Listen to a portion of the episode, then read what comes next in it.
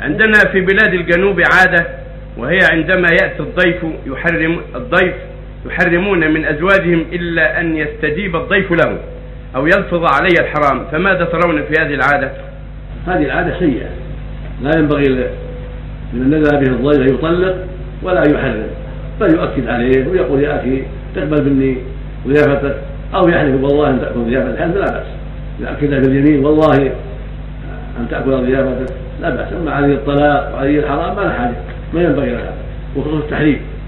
ليس له يحرم ما أحل الله له عز وجل ولا ينبغي له يطلق فربما جره هذا إلى فراق أهله. فينبغي له في هذه الحال أن يؤكد باليمين أو بغير اليمين من غير الطلاق وغير التحريم. وإذا طلق أو حرم قال عليه الحرام أن تجلس وعليه الطلاق أن تجلس وليس قصده التحريم وليس قصده الطلاق وإنما قصده التأكيد عليه حتى يأكل الضيافة حتى يقبل الضيافة. هذا لا يقع من الطلاق ولا يقع من التحريم ويكون حكم حكم اليمين. وعليه كفارة اليمين عند المحققين من أهل العلم. الله سماها يمينا.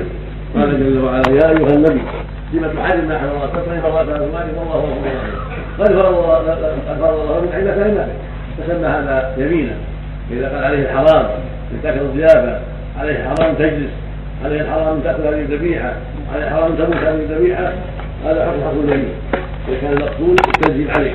حكم حكم اليمين وعليه كفارتها تطعم عشرة مساكين أو تسبقهم أو عتق والعاجز عليه سبع الصيام إذا عجز عن هذه الأمور. وهكذا إذا قال عليه الطلاق تأكل الذبيحة. عليه الطلاق أن تموت الذبيحة.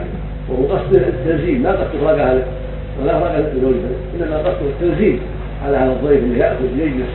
فإذا خلفه الضيف وأبى وتركه فعليه كفارة يمين ينبغي للضيف لا يخالف أكد أن يكون ينبغي أن يقبل الضيافة ولا يخالف أخاه وقد أكد عليه وأراد إكرامه لكن بعض الجلوس لا يخالف إما جهلا منهم وإما قلة مبالاة بمضيفهم وإما لعذر لا يستطيع معه الجلوس. فيخالف فيأبون عليه الجلوس. فعليه كفارة يمين في هذه الحالة عن طلاقه وتحريمه. إذا كان المقصود التنزيل على الضيف وليس المقصود تحريم البيت وليس المقصود طلاقها وإنما المقصود التأكيد على الضيف والتشديد عليه لعله يجلس. لعله يخرج ضيافه والذبيحة نعم. رجل طلق زوجته فقال أنت طالق بدون رجعة متلفظ بها أمام القاضي فهل يجوز له